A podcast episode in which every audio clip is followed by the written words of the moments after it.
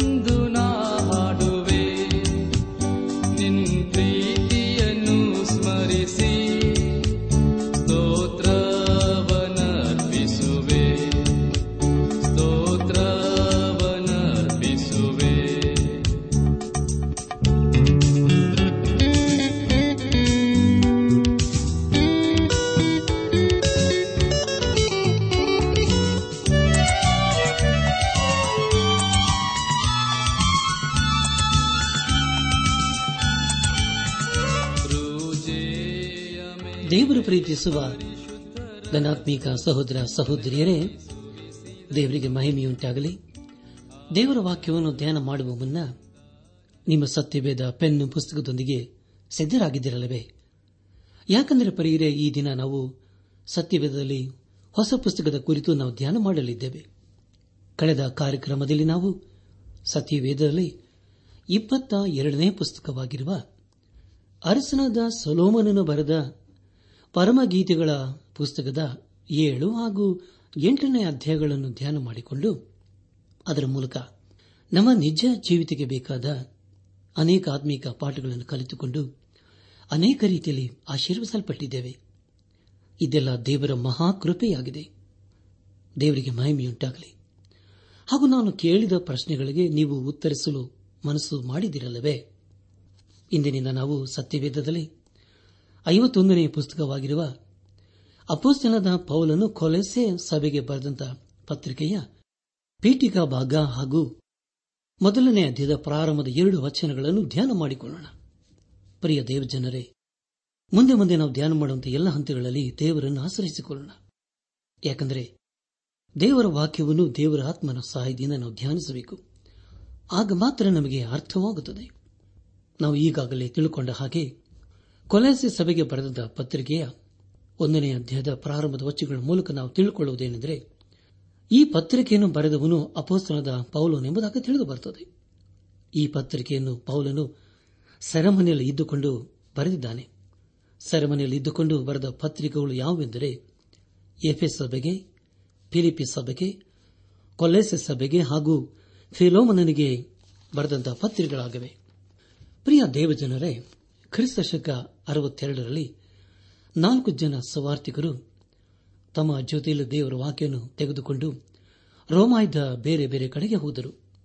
ಅವರು ಯಾರೆಂಬುದಾಗಿ ಹೇಳುವಾಗ ತುಕಿಕನು ಎಫೆಸ್ ಸಭೆಗೂ ಅವನು ಅಲ್ಲಿ ಸಭಾಪಾಲಕನಂತೆ ಇದ್ದನು. ಎಫೆಫ್ ರೌದಿದನು ಫಿಲಿಪ್ ಅವರಿಗೆ ಅಲ್ಲಿ ಅವನು ಸಭಾಪಾಲಕನಾಗಿದ್ದನು. ಎಫ್ಎಫ್ರನು ಕೊಲೆಸ ಸಭೆಗೆ ಅಲ್ಲಿ ಅವನು ಸಭಾಪಾಲಕನಾಗಿದ್ದನು. ಒನೆ ಸೀಮನು ಫಿಲೋಮನನಿಗೆ ತಿಳಿಸಿದನು. ಫಿಲೋಮನನು ಒನೇ ಸೀಮನಿಗೆ ಗುರುವನಂತೆ ಇದ್ದನು.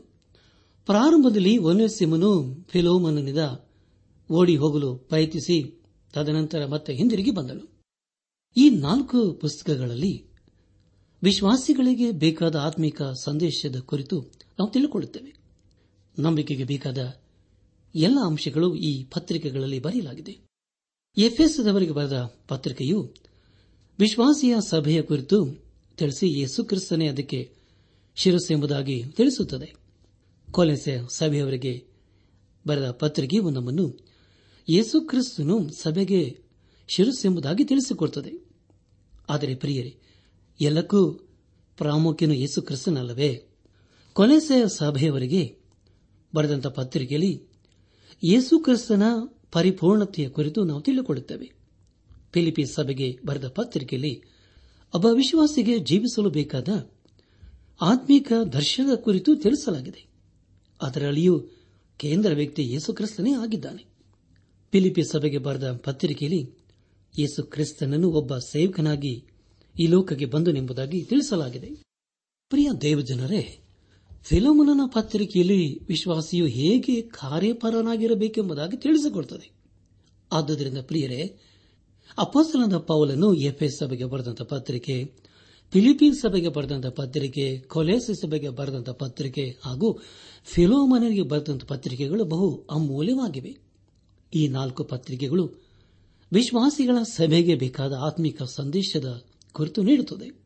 ಅಂದರೆ ಪ್ರಿಯರೇ, ಈ ಎಲ್ಲಾ ಪತ್ರಿಕೆಗಳು ಒಂದೇ ಸಂಗತಿಯನ್ನು ಪ್ರಚುರಪಡಿಸುತ್ತವೆ. ಇದರಲ್ಲಿ ಬರೆದಿರುವ ಆತ್ಮಿಕ ಸಂದೇಶವನ್ನು ಮನುಷ್ಯ ಜ್ಞಾನದಿಂದ ಅರ್ಥ ಮಾಡಿಕೊಳ್ಳಲು ಸಾಧ್ಯವೇ ಇಲ್ಲ. ಇದನ್ನು ಅರ್ಥ ಮಾಡಿಕೊಳ್ಳಬೇಕಾದರೆ ದೇವರಾತ್ಮನ ಸಹಾಯ ಬೇಕಲ್ಲವೇ? ಈಗ ನಾವು ಕೊಲೆಸೆಯ ಸಭೆಯ ಕುರಿತು ತಿಳ್ಕೊಳ್ಳೋಣ. ಈ ಸಭೆಯು ಲವೋದಿಕೆಯ ಸಭೆಯು ಇದ್ದ ಸ್ಥಳದಲ್ಲಿ ಇತ್ತು.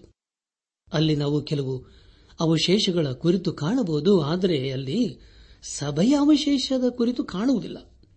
ಪ್ರಾರಂಭದಲ್ಲಿ ಕೊಲೆಸಿಯವರು ಸಭೆಯಾಗಿ ಫಿಲೋಮನನ ಮನೆಯಲ್ಲಿ ಸೇರಿ ಬರುತ್ತಿದ್ದರು. ಅಲ್ಲಿ ನಾಗರಿಕತೆ ಹಾಗೂ ಹೆಚ್ಚು ಜನಸಂಖ್ಯೆಯುಳ್ಳ ಒಂದು ಸ್ಥಳವಾಗಿತ್ತು. ಅದು ಪೂರ್ವ ದಿಕ್ಕಿನಿಂದ ಬರುವವರಿಗೆ ದ್ವಾರದಂತೆ ಇತ್ತು. ಇಲ್ಲಿ ರೋಮಾಯರು ತಮ್ಮ ಅಧಿಕಾರವನ್ನು ಸ್ಥಾಪಿಸುವುದಕ್ಕೆ ಪ್ರಯತ್ನ ಮಾಡುತ್ತಿದ್ದರು. ಕೊಲೆಸೆ ಎನ್ನುವುದು ಕೋಟೆಗಳಿಂದ ತುಂಬಿದ ಒಂದು ನಗರವಾಗಿತ್ತು. ಅಂದರೆ ಪೂರ್ವದಿಂದ ಬರುವ ಶತ್ರುಗಳನ್ನು ತಡೆಯಲು ಇದಕ್ಕೆ ಸಾಧ್ಯವಾಗಿತ್ತು. ಯಾಕೆಂದರೆ ಅದರ ಸುತ್ತಲೂ ಕೋಟೆಗಳಿದ್ದವು. ಆದರೆ ಅಪೋಸನದ ಪೌಲನ ಕಾಲಕ್ಕೆ ರೋಮಾಯರು ತಮ್ಮ ಸಾಮ್ರಾಜ್ಯವನ್ನು ಕೊಲೆಸೆಯಲ್ಲಿಯೇ ಸ್ಥಾಪಿಸಿದರು. ಅದರಲ್ಲಿ ಅನೈತಿಕತೆ ಹಾಗೂ ದಬ್ಬಾಳಿಕೆ ಪ್ರಾರಂಭವಾಗಿತ್ತು. ಆದುದರಿಂದ ಅಂದಿನ ದಿವಸಗಳಲ್ಲಿ ಕೊಲೆಸೆಯು ಪ್ರಸಿದ್ಧವಾಗಿತ್ತು. ಆದರೆ ಪ್ರಿಯರೇ, ಪೌಲನು ಎಂದಿಗೂ ಕೊಲೆಸೆ ಎಂಬ ನಗರವನ್ನು ಸಂಧಿಸಲಿಲ್ಲ. ಪೌಲನು ಕೊಲೆಸೆಯನ್ನು ಸಂಧಿಸದಿದ್ದರೂ ಆ ಸಭೆಯ ಸ್ಥಾಪಕನು ಪೌಲನೇ ಆಗಿರುತ್ತಾನೆ. ಅವನು ರೋಮಾಯದಲ್ಲಿ ತನ್ನ ಸೇವೆಯನ್ನು ಪ್ರಾರಂಭ ಮಾಡುವಾಗ ಕೊಲೆಸೆಯವರು ಅಲ್ಲಿಗೆ ಬರುತ್ತಿದ್ದರು. ಅಲ್ಲಿ ಅವರು ಯೇಸು ಕ್ರಿಸ್ತನನ್ನು ನಂಬಿದರು. ವಿಶ್ವಾಸ ಜೀವಿತಕ್ಕೆ ಬಂದರು. ಕೊಲೆಸೆ ಎಂಬ ನಗರವು ಅದು ಎಫೆಸದಿಂದ ಸುಮಾರು ನೂರರಿಂದ ನೂರ ಇಪ್ಪತ್ತೈದು ಕಿಲೋಮೀಟರ್ ದೂರದಲ್ಲಿತ್ತು. ಅಪ್ಪುಸ್ತನದ ಪೌಲನು ಮೂರು ವರ್ಷ ಎಫೆಸದಲ್ಲಿ ತನ್ನ ಸೇವೆಯನ್ನು ಮಾಡಿದನು. ಅಲ್ಲಿ ಒಳ್ಳೆಯ ನಾಗರಿಕತೆ ಇತ್ತು. ರೋಮಾಯರ ಸಂಸ್ಕೃತಿಯು ಅಲ್ಲಿ ಹೆಚ್ಚಾದ ಪ್ರಭಾವವನ್ನು ಬೀರುತ್ತಿತ್ತು. ಆದರೆ ಗ್ರೀಕರ ಸಂಸ್ಕಾರವನ್ನು ನಾವು ಈಗಿನ ಟರ್ಕಿ ಎಂದು ಕರೆಯಲ್ಪಡುವ ಸ್ಥಳದಲ್ಲಿ ಕಾಣಬಹುದಿತ್ತು. ಈ ಒಂದು ಸ್ಥಳದಲ್ಲಿ ಅಪ್ಪಸ್ತನದ ಪೌಲನು ತನ್ನ ಸೇವಕರೊಂದಿಗೆ ಸೇರಿ ಸುವಾರ್ಥ ಸೇವೆಯನ್ನು ಪ್ರಾರಂಭ ಮಾಡಿದನು. ಅವನ ಜೊತೆಯಲ್ಲಿ ಬಾರ್ನಬಾ, ಸೀಲ ತಿಮೋತಿ ಹಾಗೂ ಇತರ ಬೇರೆ ಅಪ್ಪಸ್ತಲರು ಸಹ ಅವನ ಸಂಗಡ ಇದ್ದರು. ಮುಂದಿನ ದಿವಸಗಳಲ್ಲಿ ಅಪೋಸ್ತನಾದ ಯೋಹಾನನು ಅಲ್ಲಿ ಸಭಾಪಾಲಕನಾದನು. ಕೊಲೆಸೆಯಲ್ಲಿ ಇದ್ದಂಥ ಸಮಸ್ಯೆ ಏನೆಂದರೆ, ಮೊದಲನೇದಾಗಿ ಇವರಲ್ಲಿ ಪ್ರತ್ಯೇಕವಾದ ಆತ್ಮವಿತ್ತು. ಅದು ಹೇಗೆಂದರೆ, ಅವರಲ್ಲಿ ಹೆಚ್ಚಾದ ಜ್ಞಾನವಿತ್ತು. ನಾವೇ ಮಹಾಜ್ಞಾನಿಗಳು ಎನ್ನುವ ಹೆಚ್ಚಳಿಕೆ ಇತ್ತು. ಹಾಗೂ ಅವರಲ್ಲಿ ಮಾತ್ರ ಜ್ಞಾನವಿದೆ ಎಂಬುದಾಗಿ ಅವರು ಅಂದುಕೊಂಡಿದ್ದರು. ಎಲ್ಲರಿಗಿಂತಲೂ, ಅಂದರೆ ಎಲ್ಲ ಅಪಸ್ಥಲರಿಗಿಂತಲೂ ಹೆಚ್ಚು ಜ್ಞಾನ ನಮಗಿದೆ ಎಂಬುದಾಗಿ ಅವರು ಅಂದುಕೊಂಡಿದ್ದರು. ಅವರನ್ನು ಪೌಲನು ಒಂದನೇ ಅಧ್ಯಾಯ ಇಪ್ಪತ್ತೆಂಟನೇ ವಚನದಲ್ಲಿ ಹೀಗೆ ಖಂಡಿಸುತ್ತಾನೆ, ಏನೆಂದರೆ, ನಾವು ಆತನನ್ನು ಪ್ರಸಿದ್ಧಿಪಡಿಸುವರಾಗಿ ಸಕಲರಿಗೂ ಬುದ್ಧಿ ಹೇಳುತ್ತಾ, ಸರ್ವರಿಗೂ ಪೂರ್ಣ ಜ್ಞಾನವನ್ನು ಉಪದೇಶಿಸುತ್ತಾ ದೇವರ ಮುಂದೆ ಎಲ್ಲರನ್ನು ಕ್ರಿಸ್ತನಲ್ಲಿ ಪ್ರವೀಣರನ್ನಾಗಿ ನೆಲೆಸುವುದಕ್ಕೆ ಪ್ರಯತ್ನಿಸುತ್ತಿದ್ದೇವೆ ಎಂಬುದಾಗಿ. ಪ್ರಿಯರೇ, ಇದು ಎಂಥ ಅದ್ಭುತವಾದ ಮಾತಲ್ಲವೇ? ಇದರ ಮೂಲಕ ನಾವು ತಿಳುಕೊಳ್ಳುವುದು ಏನೆಂದರೆ, ನಮಗೆ ಪರಿಪೂರ್ಣತೆಯು ಬೇರೆ ಎಲ್ಲೆಯೂ ಯಾರಲ್ಲಿಯೂ ಸಿಕ್ಕುವುದಿಲ್ಲ, ಅದು ಯೇಸು ಕ್ರಿಸ್ತಿನ ಮಾತ್ರ ಸಾಧ್ಯ ಎಂಬುದಾಗಿ ನಾವು ಅರಿಯಬೇಕು. ಎರಡನೇದಾಗಿ ಕೊಲೆಸಿಯವರು ದೇವರ ಸೃಷ್ಟಿಯ ಕಾರ್ಯದಲ್ಲಿ ನಂಬಿಕೆ ಇಟ್ಟಿರಲಿಲ್ಲ. ಸೃಷ್ಟಿಯಲ್ಲಿ ಯೇಸು ಕ್ರಿಸ್ತನು ಒಂದು ಸೃಷ್ಟಿ ಎಂಬುದಾಗಿಯೂ ಅವರ ನಂಬಿಕೆ ಇತ್ತು. ಆದರೆ ಪೌಲನು ಒಂದನೇ ಅಧ್ಯಾಯ ಹದಿನೈದರಿಂದ ಹತ್ತೊಂಬತ್ತನೇ ವಚನಗಳಲ್ಲಿ ಕೊಲೆಸೆ ಸಭೆಯವರಿಗೆ ಬರೆದು ತಿಳಿಸುವುದೇನೆಂದರೆ, ಆತನು ಅದೃಶ್ಯನಾದ ದೇವರ ಪ್ರತಿರೂಪನು ಸೃಷ್ಟಿಗೆಲ್ಲ ಜ್ಯೇಷ್ಠ ಪುತ್ರನ ಸ್ಥಾನ ಹೊಂದಿದವನೂ ಆಗಿದ್ದಾನೆ ಭೂಪರ ಲೋಕಗಳಲ್ಲಿರುವ ದೃಶ್ಯ ಅದೃಶ್ಯವಾದಗಳೆಲ್ಲವೂ ಸಿಂಹಾಸನಗಳಾಗಲಿ ಪ್ರಭುತ್ವಗಳಾಗಲಿ, ದೊರೆತನಗಳಾಗಲಿ, ಅಧಿಕಾರಗಳಾಗಲಿ ಆತನಲ್ಲಿ ಸೃಷ್ಟಿಸಲ್ಪಟ್ಟವು. ಸರ್ವವು ಆತನ ಮುಖಾಂತರವಾಗಿಯೂ, ಆತನಿಗೋಸ್ಕರವಾಗಿಯೂ ಸೃಷ್ಟಿಸಲ್ಪಟ್ಟಿತು. ಆತನು ಎಲ್ಲಕ್ಕೂ ಮೊದಲು ಇದ್ದವನು, ಆತನು ಸಮಸ್ತಕ್ಕೂ ಆಧಾರಭೂತನು. ಸಭೆಂಬ ದೇಹಕ್ಕೆ ಆತನು ಶಿರಸ್ಸು, ಆತನು ಆದಿ ಸಂಭೂತನು ಎಲ್ಲಾದರಲ್ಲಿ ಪ್ರಮುಖನಾಗುವಂತೆ ಸತ್ತವರೊಳಗಿಂದ ಮೊದಲು ಎದ್ದು ಬಂದವನು ಆತನೇ. ತಂದೆಯಾದ ದೇವರು ಆತನಲ್ಲಿ ತನ್ನ ಸರ್ವ ಸಂಪೂರ್ಣತೆಯು ವಾಸವಾಗಿರಬೇಕೆಂತಲೂ ಆತನ ಶಿಲುಬೆ ಮೇಲೆ ಸುರಿಸಿದ ರಕ್ತದಿಂದ ತಾನು ಸಮಾಧಾನವನ್ನು ಉಂಟು ಮಾಡಿ ಭೂಪರ ಲೋಕಗಳಲ್ಲಿರುವ ಸಮಸ್ತವನ್ನು ಆತನ ಮೂಲಕ ತನಗೆ ಸಂಧಾನಪಡಿಸಿಕೊಳ್ಳಬೇಕೆಂದಲೂ ನಿಷ್ಕರ್ಷ ಮಾಡಿದನು ಎಂಬುದಾಗಿ. ಪ್ರಿಯರೇ ಮೂರನೇದಾಗಿ ಕೊಲೆಸೆಯವರಲ್ಲಿ ಗ್ರೀಕರ ಪ್ರಭಾವ ಹೆಚ್ಚಾಗಿ ಬೇರಿತ್ತು ಎಂಬುದಾಗಿ ತಿಳಿಕೊಳ್ಳುತ್ತವೆ ಆದರೆ ಪೌಲನ್ ಅದನ್ನು ಖಂಡಿಸಿ. ಕೊಲೆಸ್ಯ ಸಭೆಗೆ ಬರೆದ ಪತ್ರಿಕೆ ಎರಡನೇ ಅಧ್ಯಾಯ ಹದಿನಾರು, ಇಪ್ಪತ್ಮೂರು ಹಾಗೂ ಮೂರನೇ ಅಧ್ಯಾಯದ ಐದರಿಂದ ಒಂಬತ್ತನೇ ವಚನಗಳಲ್ಲಿ ಬರೆದಿರುವ ಸಂಗತಿಗಳನ್ನು ದಯಮಾಡಿ ನೀವು ಓದಿಕೊಳ್ಳಬೇಕೆಂಬುದಾಗಿ ನಿಮ್ಮನ್ನು ನಾನು ಪ್ರೀತಿಯಿಂದ ಕೇಳಿಕೊಳ್ಳುತ್ತೇನೆ. ಯಾವುದಾದರೆ ಕೊಲೆ ಸಭೆಗೆ ಬರೆದಂತಹ ಪತ್ರಿಕೆ ಎರಡನೇ ಅಧ್ಯಾಯ ಹದಿನಾರು, ಇಪ್ಪತ್ಮೂರನೇ ವಚನಗಳು ಹಾಗೂ ಮೂರನೇ ಅಧ್ಯಾಯ ಐದರಿಂದ ಒಂಬತ್ತನೇ ವಚನಗಳನ್ನು ಓದಿಕೊಳ್ಳಬೇಕೆಂಬುದಾಗಿ ನಿಮ್ಮನ್ನು ನಾನು ಪ್ರೀತಿಯಿಂದ ಕೇಳಿಕೊಳ್ಳುತ್ತೇನೆ. ಕೊಲೆಸೆಗೆ ಬರೆದಂತ ಪತ್ರಿಕೆ ಮುಖ್ಯ ಸಂದೇಶವು ಕೊಲೆಸೆಯವರು ಅಂದಿನ ಕಾಲದವರೆಗೆ ದಿಕ್ಕು ಸೂಚಿಸುವ ವ್ಯಕ್ತಿಗಳಾಗಿದ್ದರು. ಅವರಲ್ಲಿದ್ದ ಅನೇಕ ಸಿದ್ಧಾಂತಗಳು ಅವರನ್ನು ಯೇಸುಕ್ರಿಸ್ತನ ಮೇಲೆ ಇಟ್ಟ ನಂಬಿಕೆಯಿಂದ ದೂರ ತೆಗೆದುಕೊಂಡು ಹೋಗುತ್ತಿತ್ತು.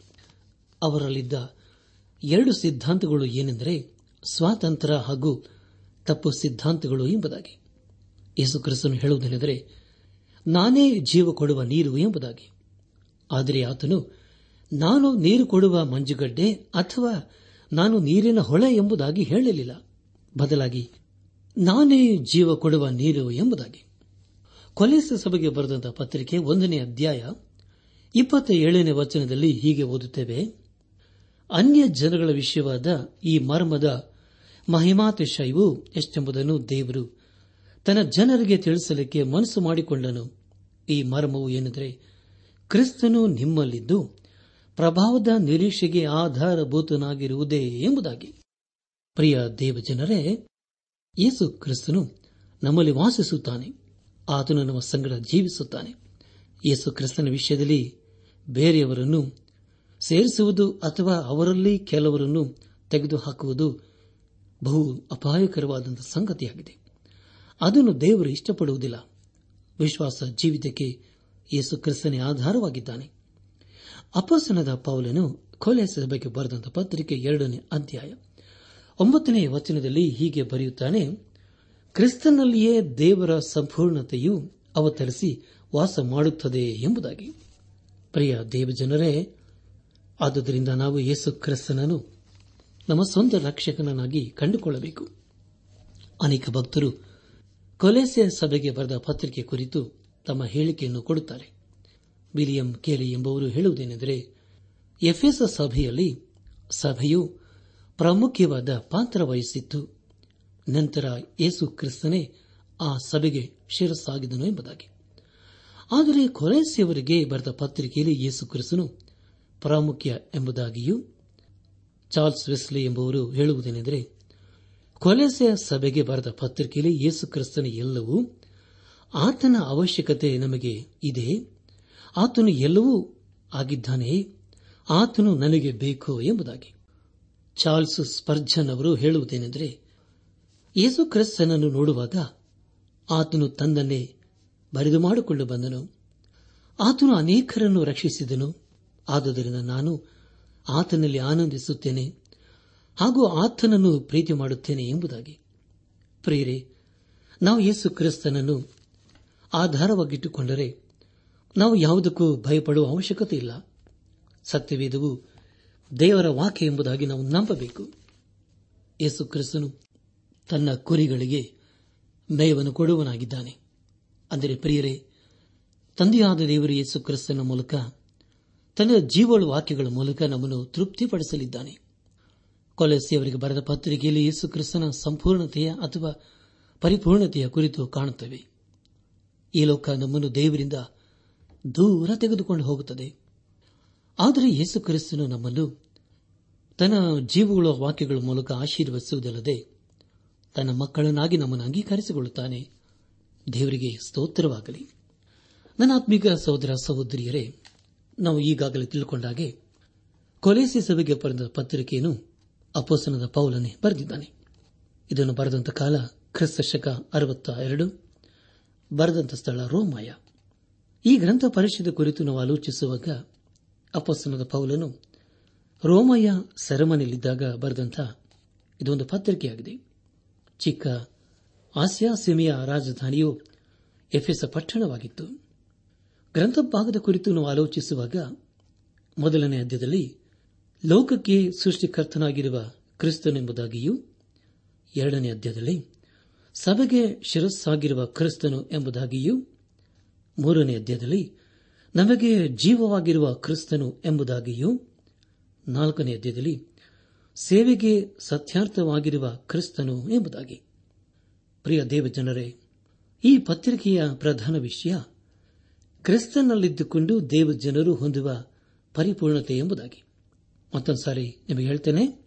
ಪ್ರಧಾನ ವಿಷಯ, ಕ್ರಿಸ್ತನಲ್ಲಿದ್ದುಕೊಂಡು ದೇವ ಜನರು ಹೊಂದುವ ಪರಿಪೂರ್ಣತೆ ಎಂಬುದಾಗಿ. ಯೇಸು ಕ್ರಿಸ್ತನ ಕುರಿತು ಬಹು ಪ್ರಾಮುಖ್ಯವಾದಂಥ ಮಾತು ಮೂರನೇ ಅಧ್ಯಾಯ ನಾಲ್ಕನೇ ವಚನ. ಅಲ್ಲಿ ಹೀಗೆ ಓದುತ್ತೇವೆ, ನಮ್ಮ ಜೀವವಾಗಿರುವ ಯೇಸು ಕ್ರಿಸ್ತನು ಎಂಬುದಾಗಿ.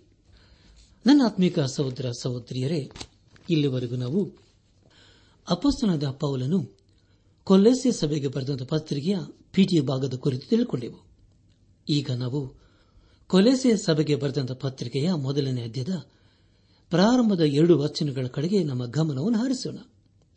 ಅಪ್ಪಸ್ತನದ ಪೌಲನು ಸೆರೆಮನೆಯಲ್ಲಿ ಇದ್ದುಕೊಂಡು ನಾಲ್ಕು ಪತ್ರಿಕೆಗಳನ್ನು ಬರೆದಿದ್ದಾನೆ. ಆ ಪತ್ರಿಕೆಗಳು ಯಾವುವು ಎಂಬುದಾಗಿ ಈಗಾಗಲೇ ತಿಳಿದುಕೊಂಡಿದ್ದೇವೆ ಮೊದಲನೇದಾಗಿ ಎಫ್ಎಸ್ ಸಭೆಗೆ, ಎರಡನೇದಾಗಿ ಫಿಲಿಪಿ ಸಭೆಗೆ, ಮೂರನೇದಾಗಿ ಕೊಲ್ಲೆಸೆ ಸಭೆಗೆ ನಾಲ್ಕನೇದಾಗಿ ಫಿಲೋಮನನಿಗೆ ಬರೆದಂತಹ ಪತ್ರಿಕೆಗಳಾಗಿವೆ. ಕೊಲೆಸೆ ಸಭೆಗೆ ಬರೆದ ಪತ್ರಿಕೆಯಲ್ಲಿ ಯೇಸು ಕ್ರಿಸ್ತನೇ ಸಭೆಗೆ ದೇಹವಾಗಿದ್ದಾನೆ ಎಂಬುದಾಗಿಯೂ, ಆತನೇ ಈ ಪತ್ರಿಕೆಯ ಕೇಂದ್ರ ವ್ಯಕ್ತಿಯಾಗಿದ್ದಾನೆ. ಅಂದ ಮೇಲೆ, ಪ್ರಿಯರೇ, ಈ ಪತ್ರಿಕೆಯೂ ಕೂಡ ಬಹು ಪ್ರಾಮುಖ್ಯವಾದಂತಹ ಪತ್ರಿಕೆಯಾಗಿದೆ. ಆದುದರಿಂದ ಈ ಪತ್ರಿಕೆಯನ್ನು ಧ್ಯಾನ ಮಾಡುವಾಗಿಲ್ಲ. ಪ್ರಾರ್ಥನಾ ಪೂರ್ವಕವಾಗಿ ಧ್ಯಾನ ಮಾಡೋಣ. ಆಗ ಖಂಡಿತವಾಗಿ ದೇವರಾತ್ಮನು ಅನೇಕ ಗೂಢಾರ್ಥಗಳನ್ನು ತಿಳಿಯಪಡಿಸಿ ಅದಕ್ಕೆ ವಿಧೇಯರಾಗಿ ಜೀವಿಸುವಂತೆ ನಮ್ಮನ್ನು ಮಾಡುವನಾಗಿದ್ದಾನೆ. ದೇವರಿಗೆ ಸ್ತೋತ್ರವಾಗಲಿ. ಅಪಸ್ತನದ ಪೌಲನು ಕೊಲ್ಲೆಸೆ ಸಭೆಗೆ ಬರೆದಂತ ಪತ್ರಿಕೆ ಒಂದನೇ ಅಧ್ಯಾಯ. ಪ್ರಾರಂಭದ ಎರಡು ವಚನಗಳಲ್ಲಿ ಹೀಗೆ ಬರೆಯುತ್ತಾನೆ, ದೇವರ ಚಿತ್ತಾನುಸಾರವಾಗಿ ಕ್ರಿಸ್ತ ಯೇಸುವಿನ ಅಪೋಸ್ತನಾದ ಪೌಲನು ಸಹೋದರನಾದ ತಿಮೋತಿಯನು ಕೊಲ್ಲೆಸೆಯಲ್ಲಿರುವ ದೇವಜನರಿಗೆ, ಅಂದರೆ ಕ್ರಿಸ್ತನಲ್ಲಿರುವ ನಂಬಿಗಸ್ತರಾದ ಸಹೋದರರಿಗೆ ಬರೆಯುವುದೇನೆಂದರೆ, ನಮ್ಮ ತಂದೆಯಾದ ದೇವರಿಂದ ನಿಮಗೆ ಕೃಪೆಯೂ ಶಾಂತಿಯೂ ಆಗಲಿ ಎಂಬುದಾಗಿ. ಪ್ರಿಯರೇ, ನಿಮಗಾಗಿ ನಾನು ಮತ್ತೊಂದು ಸಾರಿ ಓದುತ್ತೇನೆ, ಯಾಕೆಂದರೆ ಇದು ಸಹ ಬಹು ಪ್ರಾಮುಖ್ಯವಾದಂತಹ ವಚನಗಳಾಗಿವೆ. ದೇವರ ಚಿತ್ತಾನುಸಾರವಾಗಿ ಕ್ರಿಸ್ತ ಯೇಸುವಿನ ಅಪೋಸ್ತಲನಾದ ಪೌಲನು ಸಹೋದರನಾದ ತಿಮೋತಿಯನು ಕೊಲ್ಲೆಸೆಯಲ್ಲಿರುವ ದೇವಜನರಿಗೆ, ಅಂದರೆ ಕ್ರಿಸ್ತನಲ್ಲಿರುವ ನಂಬಿಗಸ್ತರಾದ ಸಹೋದರರಿಗೆ ಬರೆಯುವುದೇನೆಂದರೆ, ನಮ್ಮ ತಂದೆಯಾದ ದೇವರಿಂದ ನಿಮಗೆ ಕೃಪೆಯೂ ಶಾಂತಿಯೂ ಆಗಲಿ ಎಂಬುದಾಗಿ.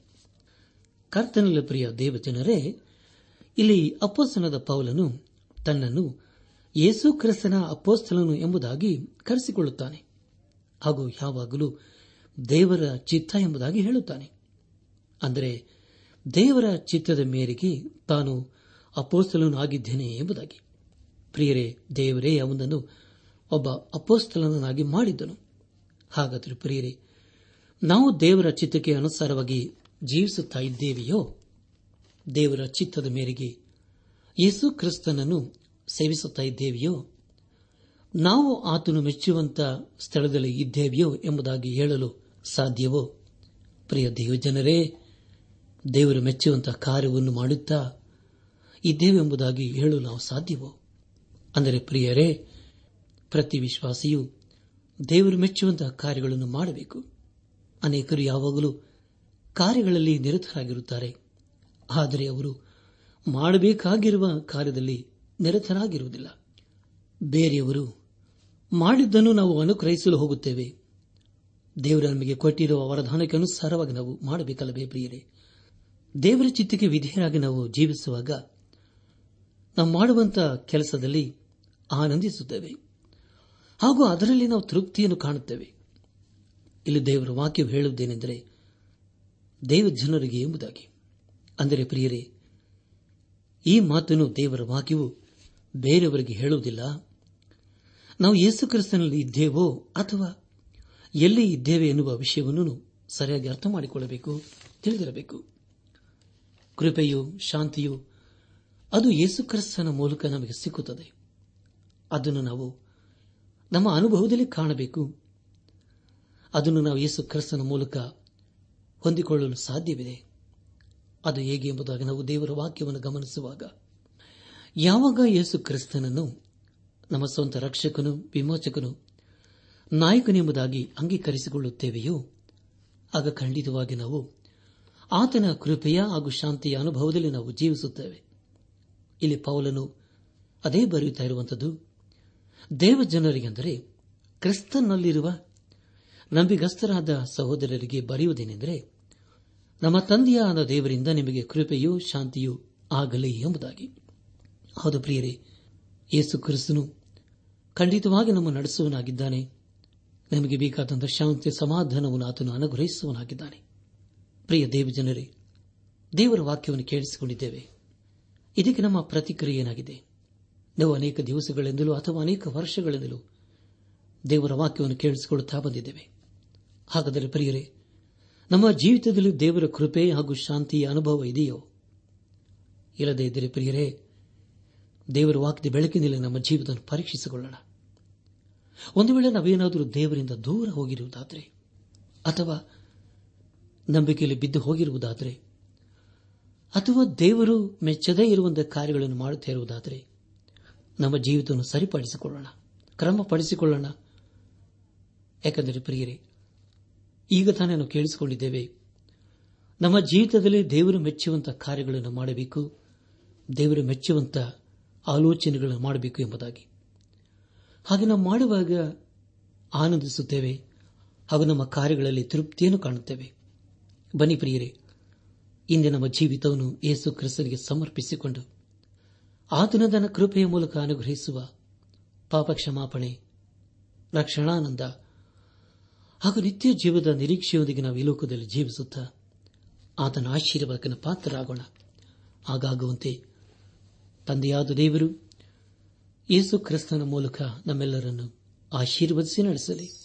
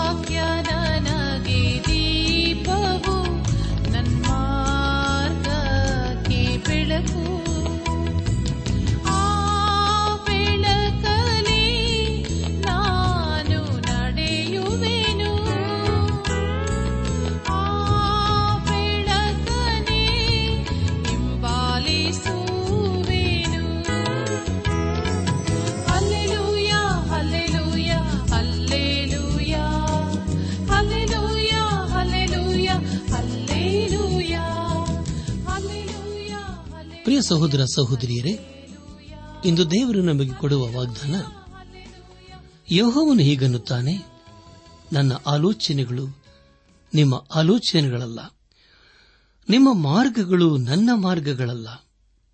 ಭೂಮಿಯ ಮೇಲೆ ಆಕಾಶವು ಎಷ್ಟು ಉನ್ನತವೋ, ನಿಮ್ಮ ಮಾರ್ಗಗಳಿಗಿಂತ ನನ್ನ ಮಾರ್ಗಗಳು, ನಿಮ್ಮ ಆಲೋಚನೆಗಳಿಗಿಂತ ನನ್ನ ಆಲೋಚನೆಗಳು ಅಷ್ಟು ಉನ್ನತವಾಗಿವೆ. ಏಷಾಯ ಐವತ್ತೈದು ಎಂಟು ಒಂಬತ್ತು.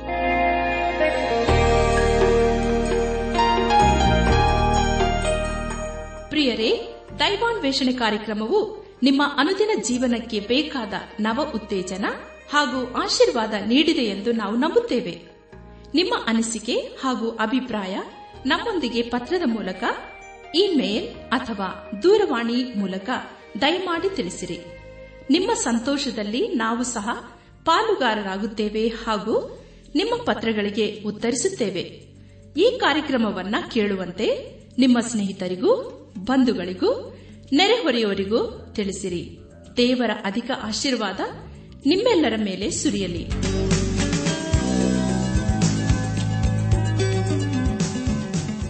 ನಮ್ಮ ವಿಳಾಸ ದೈವಾನ್ ವೇಷಣೆ ಟ್ರಾನ್ಸ್ ವರ್ಲ್ಡ್ ರೇಡಿಯೋ ಇಂಡಿಯಾ, ಟಪಾಲು ಪೆಟ್ಟಿಗೆ ನಾಲ್ಕು ಮೂರು, ಎರಡು ಸೊನ್ನೆ, ಬೆಂಗಳೂರು ನಲವತ್ಮೂರು.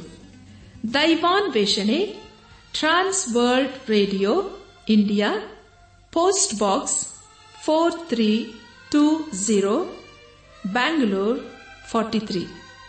ದೂರವಾಣಿ ಸಂಖ್ಯೆ ಒಂಬತ್ತು ಎಂಟು ನಾಲ್ಕು ಐದು ಆರು ಒಂದು ಆರು ನಾಲ್ಕು, ಒಂದು, ಎರಡು.